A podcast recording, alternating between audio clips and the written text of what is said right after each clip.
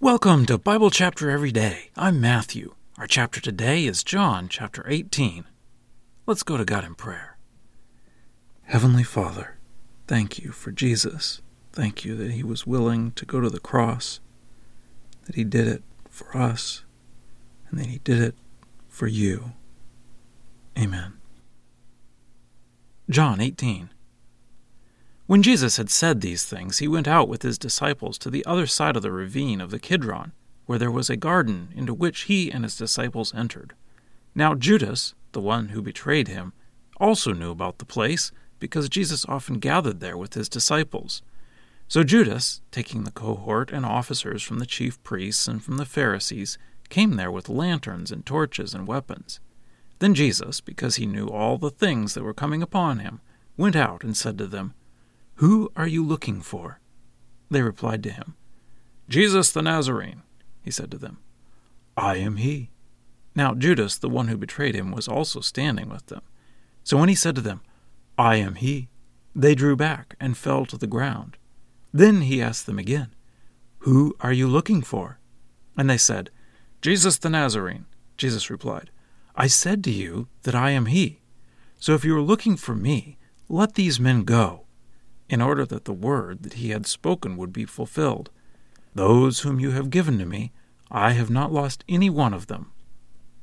Then Simon Peter, who had a sword, drew it and struck the slave of the high priest and cut off his right ear.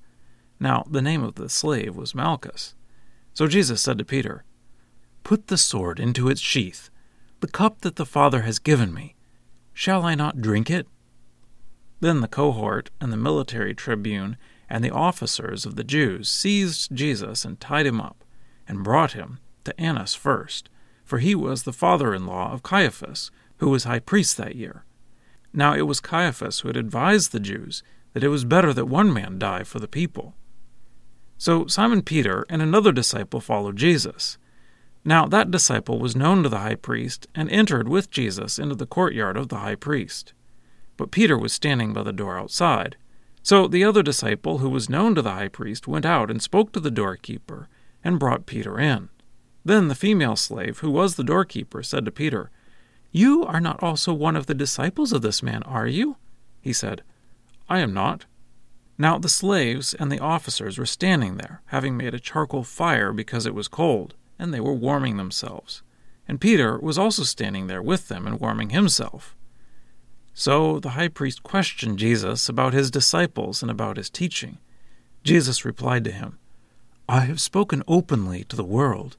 I always taught in the synagogue and in the temple courts, where all the Jews assemble, and I have said nothing in secret.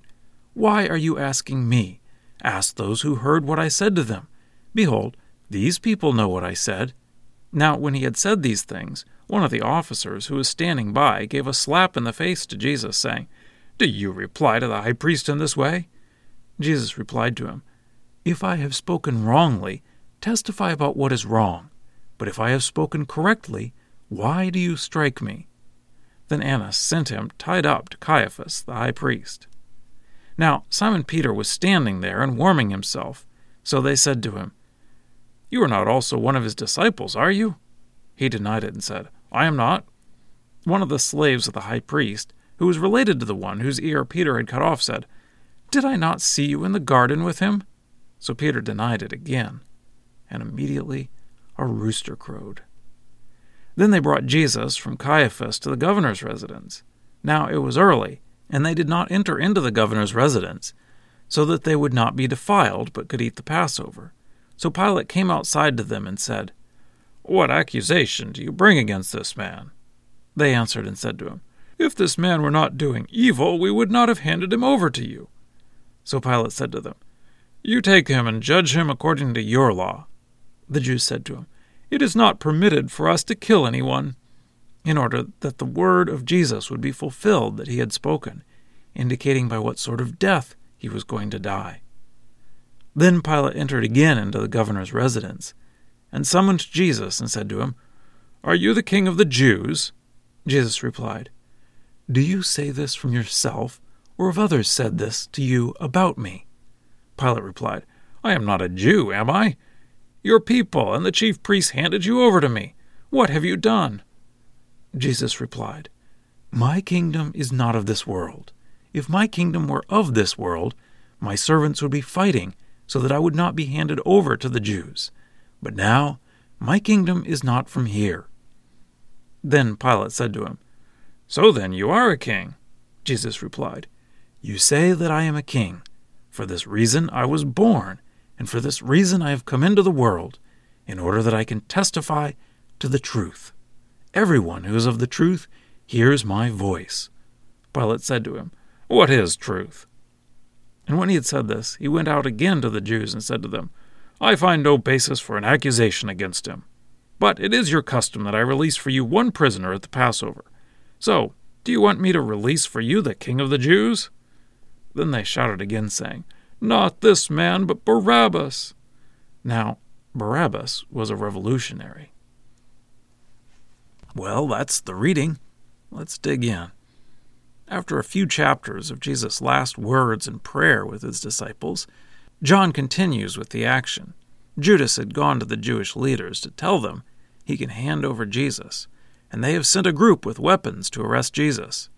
Judas brings them to the garden where Jesus frequently went.